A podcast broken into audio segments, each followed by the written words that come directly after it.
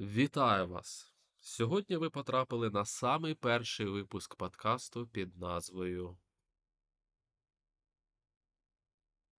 І цей випуск буде мати назву Тор-мотиватор. А має таку він назву по тій причині, що після того, як я майже рік назад поглянув на фільм Тор чотири «Кохання та грім», я зрозумів, що він настільки поганий, дуже неприємний, дуже погано знятий.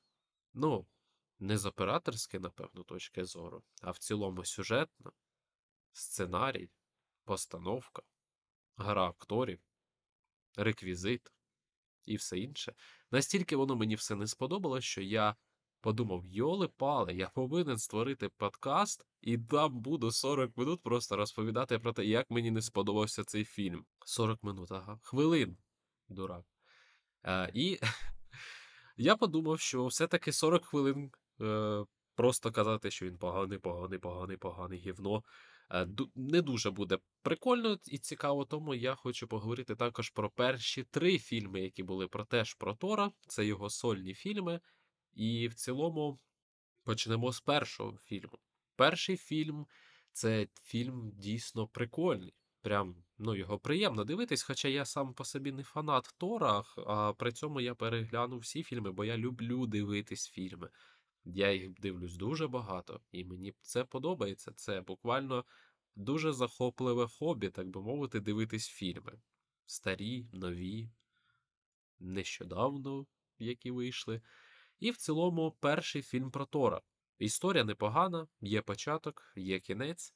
Суть вся в тому, що Локі живе, господи, Локі, Тор. Тор живе в Асгарді з братом Локі, батя його Одін. І е, ситуація така. Е, Тор, наче по фільму, і в цілому по міфології вже дорослий, дуже дорослий, йому там, ну, прям сотні років, приблизно так. І ситуація виходить така, що е, цей персонаж є, ну, якби ще молодий, да? е, гарячий головою і...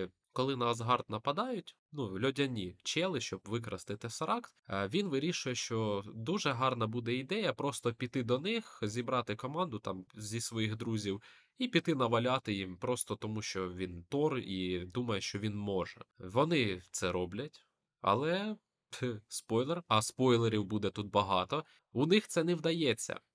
Не вдається, Одін їх рятує. В цілому, в те, що відбувається по сюжету, я не бачу сенсу заглиблюватись, тому будемо так коротко йти і просто думати, гарний чи не гарний фільм. А сама історія ж тут не дуже, якби, довга. Все тут відбувається швиденько, і подій насправді дуже мало на такий довгий хронометраж.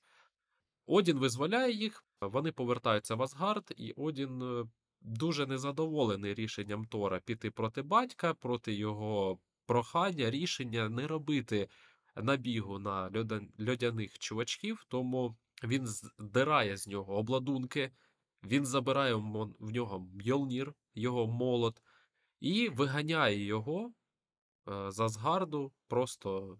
викидає його з їх всесвіту, і він потрапляє на землю. За ним же він кидає молот. Молоту він каже, що тобою зможе заволодіти тільки той, хто буде достойний. Тобто до цього моменту, коли Локі, господи, Локі, Одін, батько Тора, до цього моменту, коли він сказав, що тобою може володіти тільки той, хто достойний, ним міг володіти тільки той, кому його довірили. Тобто буквально там подалі ми побачимо, що Мьольніром володіла і сестра Тора, це із третьої частини. І виходить, що тепер ним може володіти тільки той, хто молодець. Значить, молот летить за Тором на землю. Далі відбуваються дурні всякі речі, типу Тора збивають, Тор в лікарні, Тора ще раз збивають. Тор ходить, шукає молот, молот знаходить, приходить до молота, і отут от цікавий момент.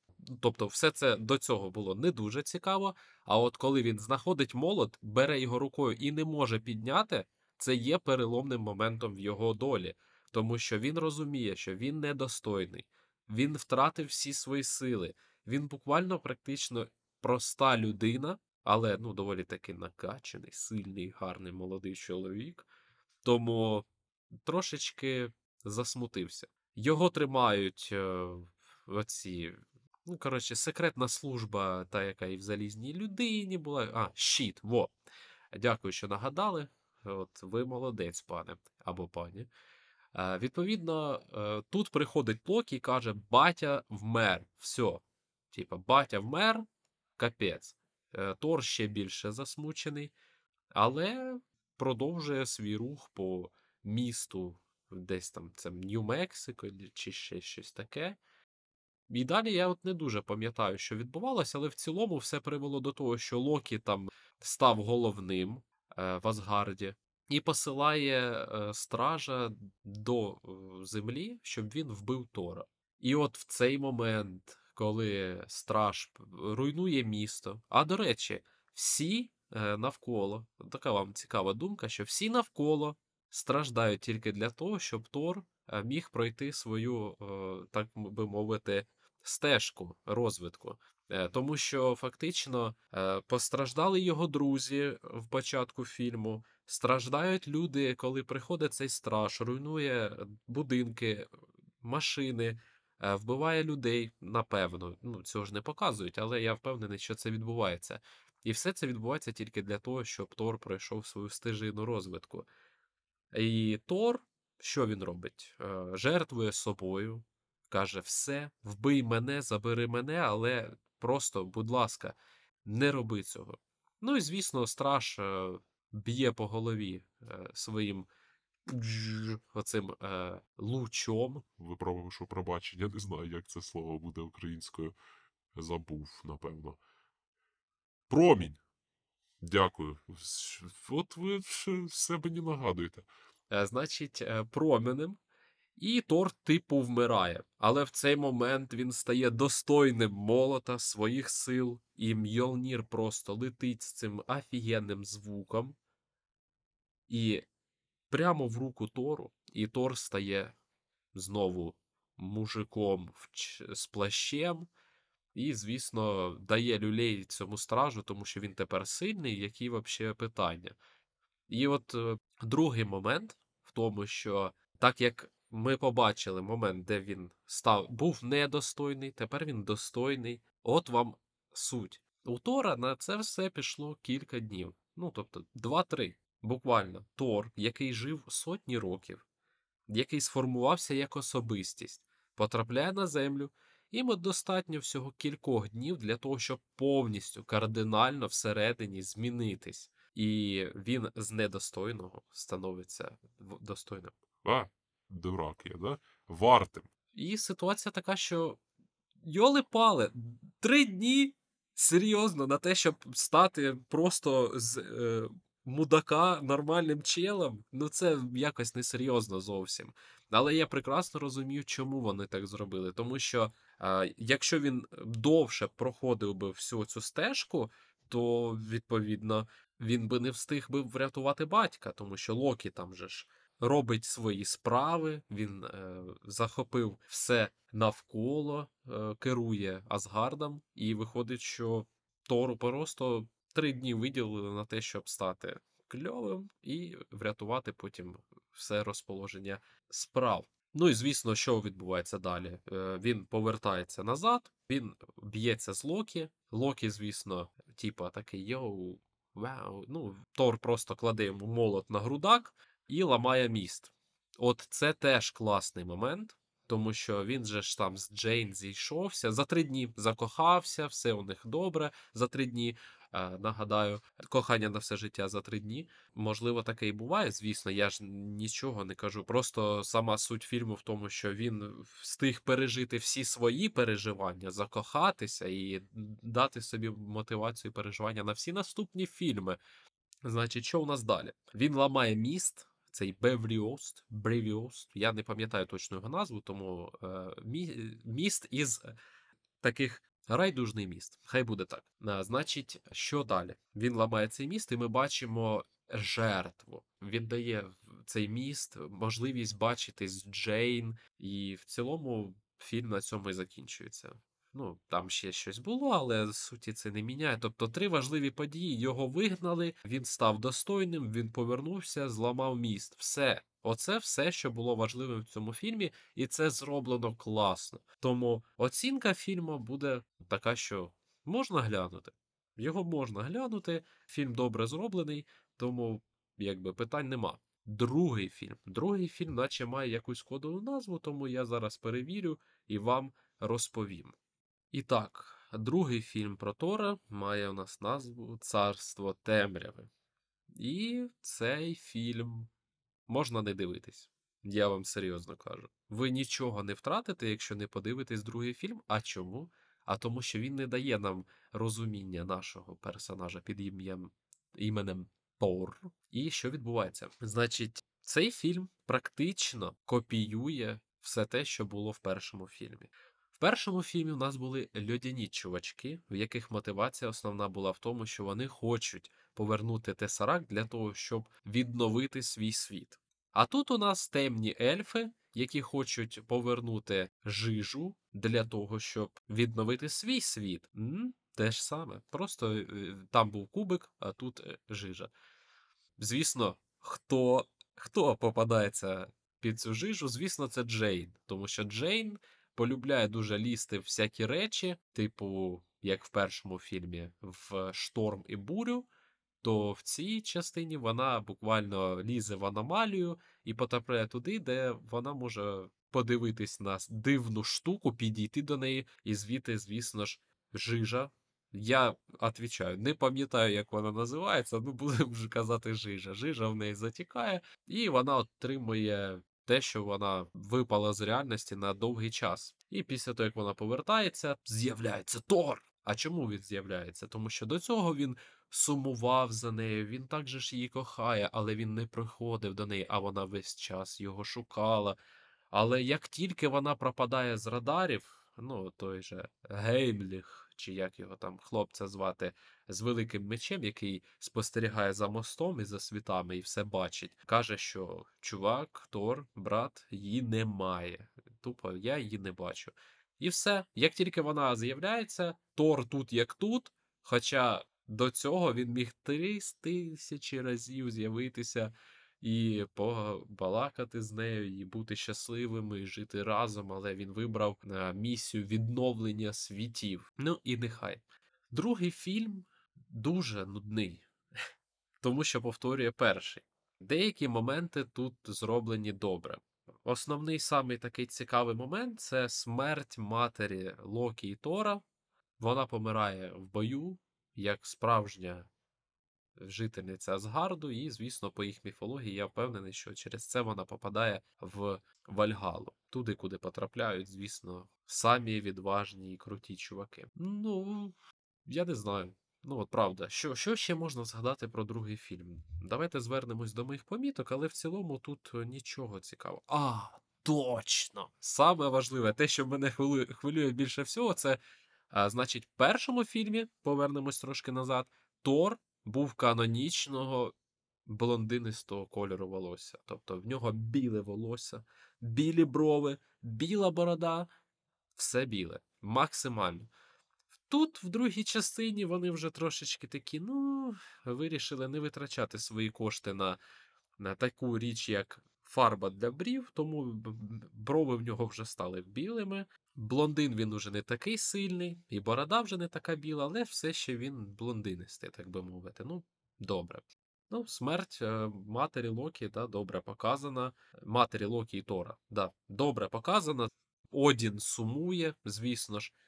Це все круто знято. Ну, дійсно, ти відчуваєш ту емоцію, яку переживають персонажі, і це добре. Це, напевно, одна із декількох сцен, які в цьому фільмі непогані. Ну, звісно, що руйнує, в принципі, далі всі фільми, це те, що з'являються жарти. І виходить як? Тут був прикольний жарт, як на мене, коли Тор звільнив Локі, вони йшли, і Тор каже, брате, будь ласка, замаскуйся. І Тор починає блазнювати. Господи, чого я все час їх путаю? Значить, не Тор, а Локі. Локі маскується і блазнює при цьому, і перетворюється в, який, в якийсь момент в Капітана Америку. Ну і це доволі таки смішно, бо він круте задом, і трошечки жартів вони завжди в тему, тому що сумно, трошки весело, сумно, трошки весело. Тобто повинен бути якийсь, повинна бути якась межа в кількості жартів фільму, що не стосується третього, четвертого фільму. Що я можу додати про другий фільм? Я не рекомендую взагалі його до перегляду, тому що другий фільм копіює перший, просто другий, тут інша назва злодія, ворога Тора, і все. Ми не бачимо взагалі нічого цікавого. Взагалі. От, ну, буквально, фільм настільки схожий, настільки він просто, вони вирішили повторити те, що було, бо перший же ж був успіх, але другий раз, як ми всі знаємо, вже потрапити туди ж не вийде, якщо ти робиш те ж саме. Тому не дивіться другого Тора, дивіться тільки першого. Тор три Рагнарок. Значить, перше, що я відразу записую, це борода стала ще більш темною. І весь фільм, він буквально зітканий з жартів. Просто кожен кадр, кожна сцена починається з жарту. І я не розумію, навіщо стільки цих хахашечок, смішняшечок і всього іншого. Через жарти важко сприймати фільм як щось ціле і те, що Асгарду світить повний кінець. Нагадаю, Рагнарок – це кінець Асгарду, типу повне винищення, смерть, і на фоні цього у нас постійні жарти. Є у нас малюнки. Ну, я не буду, знову ж таки, йти по сюжету, просто ми йдемо по таким моментам, які мене трошечки хвилювали. Тор знаходить малюнки, і там молотом володіє сестра його. А потім вже цей молот передали Тору. Це важливо запам'ятати, тому що в першому фільмі він показував, як він в дитинстві дивився на цей молот, планував, да, мріяв ним заволодіти. В третій частині нам показують, що цим молотом раніше володіла його сестра, я вже забув, як її звати, Хела, да? Хай буде Хела, напевно, це правильне ім'я. І Тор ним заволодів пізніше, тобто не з самого дитинства, не прямо з підгузків він володів тим Мьольніром. І це ми запам'ятаємо, бо в четвертій частині ми про це теж поговоримо. Єдиний прикольний персонаж, на мою думку, це Корг, тобто кам'яний чувак, він прикольний тим, що він простий. Тобто його суть в тому, що він бачить всі речі просто, він просто до них відноситься, і це... Ну, добрий персонаж, і в цілому це один із персонажів, який весь фільм приємний. Отак скажемо, приємний. Бо сам Тор і всі інші, включаючи Халка, просто жесть. Які вони погані персонажі в цих фільмах. Повернемось до теми жартів. Записано, значить, у нас тут. Я про свої помітки. Настільки порожній фільм, що його наповнюють жартами про пеніс Халка. А чому б і ні, да? Це ж дуже смішно. Всі думали, а Тайка Вайтіті показав. Після того, як Тора підстригли, він вже зовсім не блондин. Оце мене взагалі, от реально бісить те, що він був, нагадаю, в першому фільмі суперблондин, в другому фільмі брови вже стали чорними, в третьому фільмі його підстригли, коли він попадає на арену, і все. Брюнет, буквально. Там вже навіть не помітно, що він був з білим волоссям. Чорна борода, чорні брови, чорне волосся. Чому так? Чому? Ну, типу, волосся як вигорає, воно навпаки світліше, а не темніше. Він же ж не на сонці знаходився. Ну, тобто, чого так? Я не розумію. А тому, що їм уже просто було накласти на персонажа і те, як він повинен виглядати. Єдине, що мені сподобалось в цьому фільмі, то те, що він був довгий. Тобто за той хронометраж, який було відведено на цей фільм, він настільки напічканий подіями, що от якщо буквально переказувати весь сюжет фільму від початку до кінця, то це займе разів в шість більше, ніж перша частина, де є от початок, середина і кінець. То тут просто точок відлік сюжету дуже багато. Постійно щось змінюється, постійно з'являється якийсь персонаж, когось вводять, показують тих, показують сих. Ну, мені подобається, коли за відведений час фільму можна дізнатись багато. Те, що цей фільм зіткано із жартів, пуків і каків, і пеніса Халка, звісно, це його не дуже прикрашає. Тому, що я можу сказати, підводячи під кінець про цей фільм? Третя частина можна подивитись. Ну, да, він багато жартів має, але сам розвиток сюжету непоганий. Але жарти так все, ну, дуже погано роблять. Я не знаю, чому режисер вирішив, і сценарісти, сценаристи вирішили зробити все ось так. Кожен кадр – це жарт. Типу, навіщо? Правда, хіба немає окремих фільмів, які мають під жанр комедія? Тут ми маємо фільм про супергероїв. Я не прошу, щоб було все дуже серйозно. Але я хочу, щоб жарти були хоча б до місця, щоб це було зрозуміло, чому це тут. А не так, що ось у нас серйозна сцена, жарт. Прямо в ній. Тобто, як можна бути серйозним, як можна проживати емоцію персонажів, що їх щось там турбує, що Рагнарок, кінець світу, о господи, жарт. Просто постійно. Пук-пук-пук-пук-пук-пук, пеніс. Це просто дурня якась. Але подивитись його можна, тому що дуже багато чого відбувається. Є інші персонажі, різні всесвіти, які були в інших фільмах. Тут це прям такий колаборація, да? Коли декілька різних фільмів разом в одному, так би, поєднуються. Забув, як це називається теж. Отакий я фанат фільмів і того, як їх дивитися. Ну, це частіше одне в одному всесвіти під'єднуються в серіалах. Флеші всякі, стріли і так далі. Добре. Четверта частина. Саме солоденьке, саме таке, що ух, боже, навіщо тут Крістіан Бейл?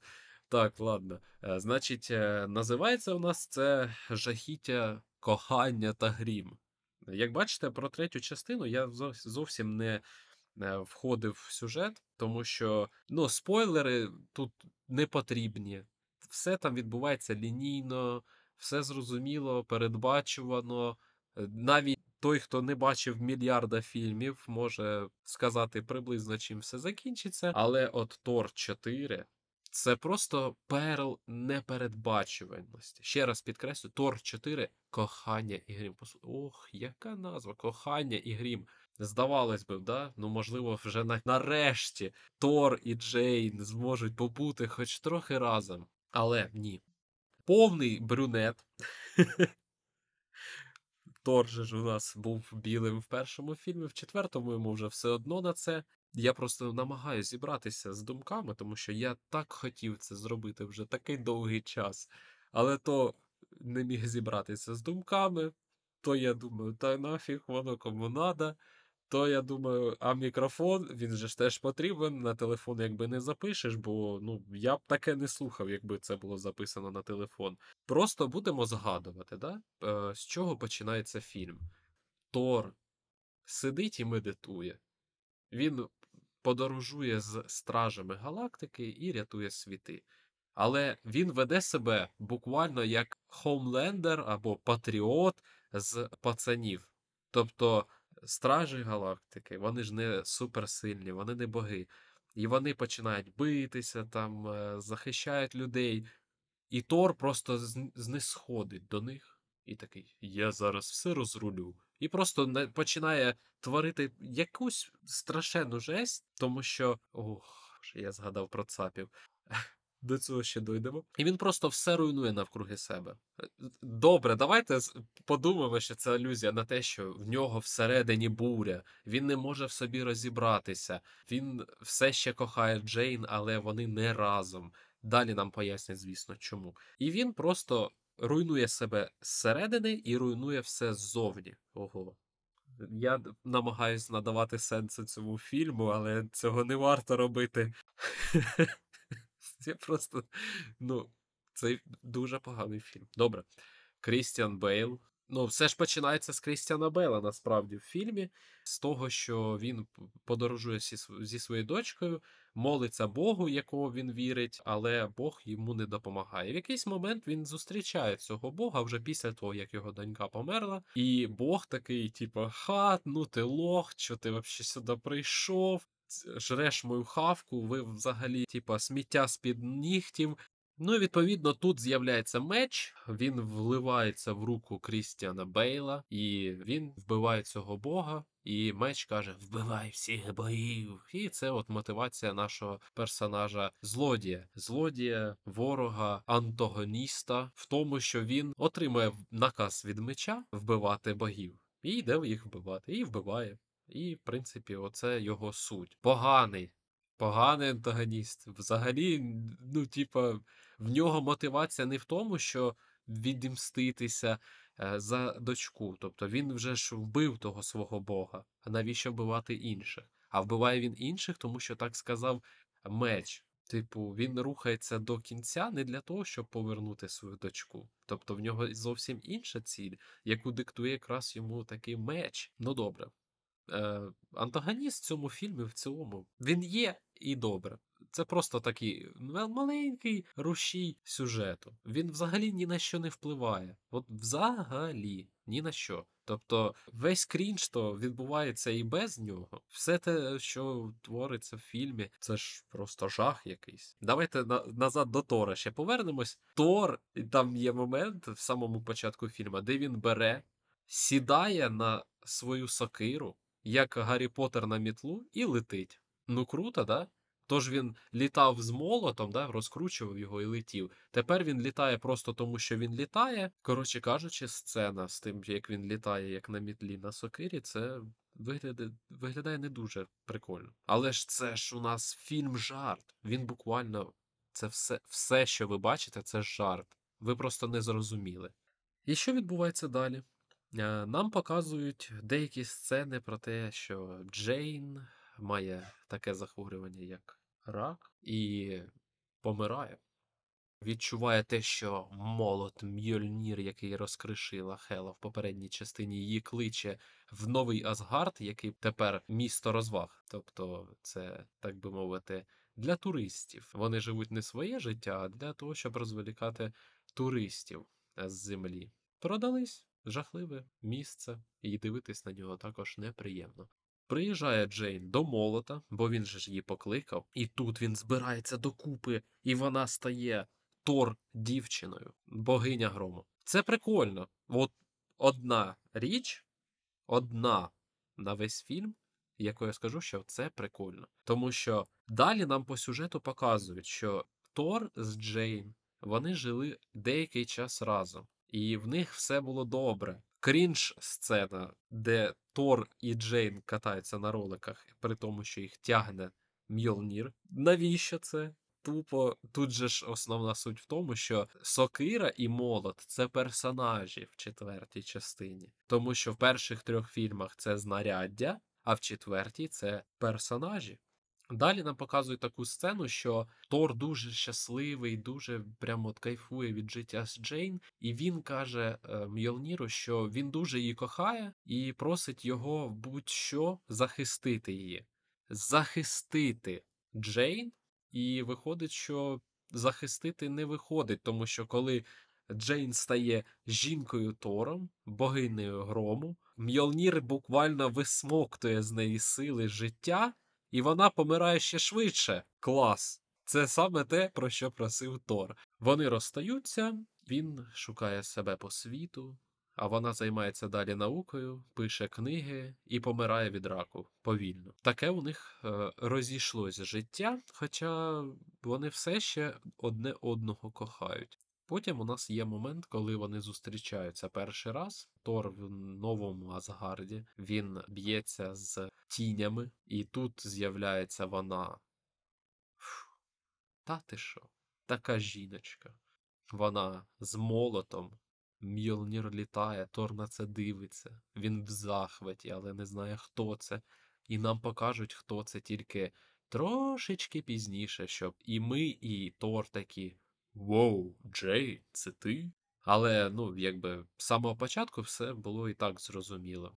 Тут все знову наповнено жартами. Типу, Тор показує, яка в нього крута броня, який в нього шолом для того, щоб домінувати над Джейн. Типу, ось я весь такий прийшов, тут накачаний.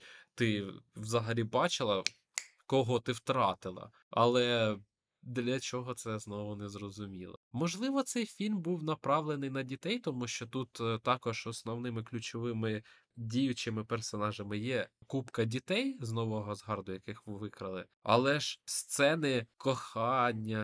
Я не розумію, ну от правда, не зрозуміло, на кого направлений цей фільм. Тому що все, що відбувається, це... просто погано. І все. В цьому фільмі немає нічого цікавого, немає ніякого крутого сюжету, немає смішних жартів. Все, що жарти, які відбуваються в фільмі, вони просто жахливі. І замість ха-ха є відчуття, о боже, знову якась крінжняка.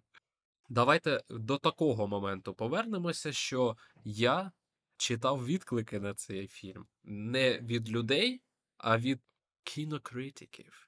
Це такі люди, які пишуть статті. Я почитав саме наші з України, не західні там, а от саме, щоб... І вони, боже, вони цей фільм так підносять.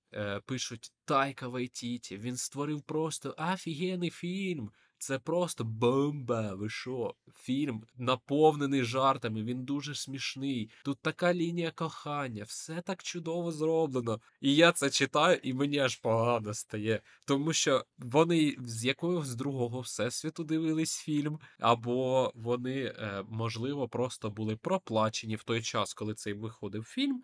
Вони писали саме таке. Але фільм жахливий, ви його, будь ласка, не дивіться. Не потрібно цього робити. Якщо ви його до сьогодні не бачили, то сенсу його переглядати сьогодні, завтра або найближчим часом для вас взагалі немає. Фільм просто... Я по-іншому не можу сказати. Вернемося до фільму трошечки назад. Все відбувається, вони там... Я ж, розумієте, я просто давно його бачив, тому я пригадую моменти, я спеціально відклав свої помітки, тому що згадувати ці моменти з жартами. Це просто те, що потрібно. Вони ж потрапляють в пантеон богів, ну, можливо, це не пантеон, ну, коротше, місце, де збираються всі різні боги різних вірувань. Там включно є Зевс, Пельмень, Камінь і всякі різні інші боги. І виявляється, що боги просто, в цьому фільмі, звісно, повний відстій. Всі до одного. Все, що вони роблять і думають, це оргії, бухло і жратва. Це все, що їм потрібно. Тобто всі боги, які там зібрані, їх хвилює тільки це. І Тор просить допомогти Зевса, дати йому хоча б його блискавку, для того, щоб він міг перемогти вбивцю богів Крістіана Бейла. Знову ж таки, настільки поганий антагоніст, що його ім'я я не запам'ятав. А Зевс відмовляє. Сцена з голим Тором.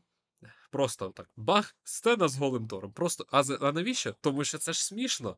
Ну, третя частина пеніс Халка, четверта частина голий Тор, тому що, ну, гола людина, це ж смішно. Жарт, же ж він так і будується. Відбувається якась серйозна річ, промова, гола людина, і далі відбувається серйозна річ, яка йде по фільму. І от в цей момент, коли гола людина, ти такий, боже, як це смішно, ви що? Хіба ж можна так жартувати? Навіть не впійсявся. Це погано. Всі... Зевс лох, ну буквально, тобто Зевс, Зевс, ви вслухайтесь, це ж таке ім'я. В цьому фільмі він лох. І Тор його типу вбиває, але в сцені після титрів ми бачимо, що Зевс живий, і він дуже незадоволений тим, які люди стали, і вони не вірять в богів, але як можна вірити в таких богів і навіщо, якщо їх основна ціль, щоб в них вірили і вмирали? Ну, якщо слідувати цьому фільму.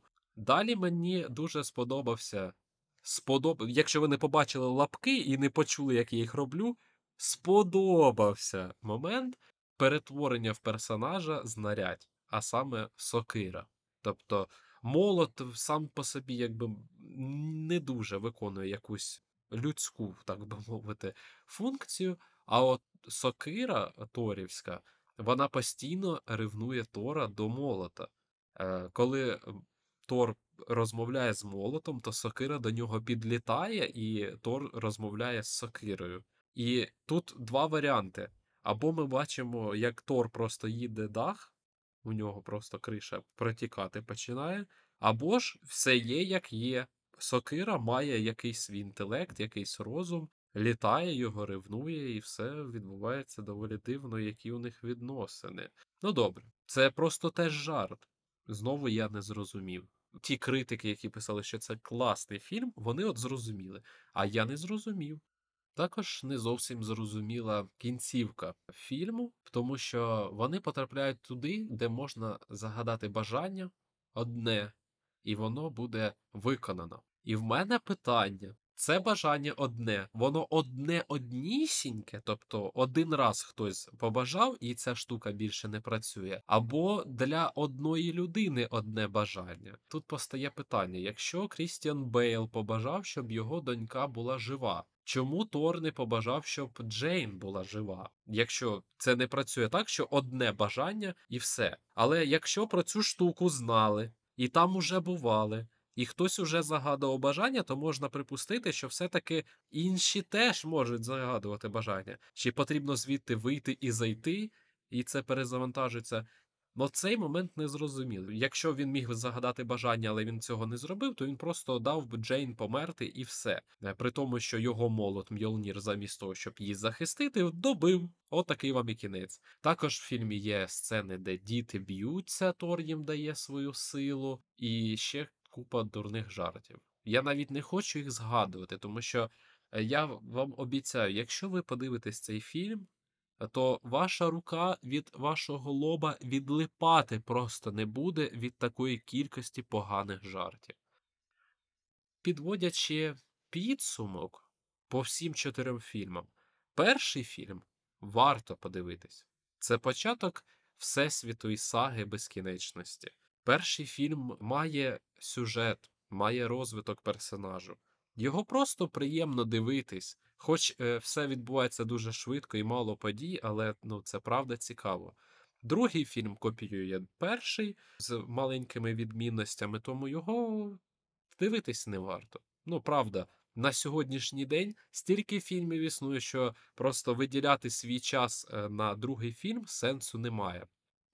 Третій фільм. Тут вже просто починається велика кількість жартів, і це є причиною того, що всі фільми Marvel псуються через наявність оцих самих жартів. Тобто вони йдуть в комедію, незрозуміло навіщо, і все це псує. Але сам фільм, напевно, я б сказав би там, ну, шість-сім із десяти, тобто його можна подивитись, бо сам сюжет, сама от історія, вона цікава, прикольна. Четвертий фільм, будь ласка, не дивіться його ніколи. Взагалі, бачите Тор чотири «Кохання і грім», вимикайте. Просто вимикайте цей фільм, він жахливий, його неможливо дивитись. Я його два рази подивився, щоб ви розуміли. Перший раз, коли я вирішив, що все, це буде точкою відправлення для створення подкасту, а другий раз, коли я такий, все, пора все-таки записати подкаст, тому я переглянув всі чотири фільми, щоб все запам'ятати і все так перерозказати, але під час запису самого, під час підготовки всіх поміток, я зрозумів, що пересказувати сюжет не потрібно. Можна просто висловити думку про те, що чому перший фільм гарний, чому другий не варто дивитись, чому третій можна глянути, але є неприємні моменти в ньому, і четвертий це просто, я вибачаюсь, жахіття повне. Я, я не розумію. Тайка Вайтіті, він доволі прикольний чувак, той же «Кролик Джоджо». Це був класний фільм, реально кльовий. Ті ж самі е, про вампірів, не згадаю зараз, як ми живемо у сутінках чи щось таке. Клас, там реально прикольний гумор, це комедія і вона смішна. А це Тор чотири. Тор три, наче третього теж Тайка Вайтіті знімав. Це не комедія.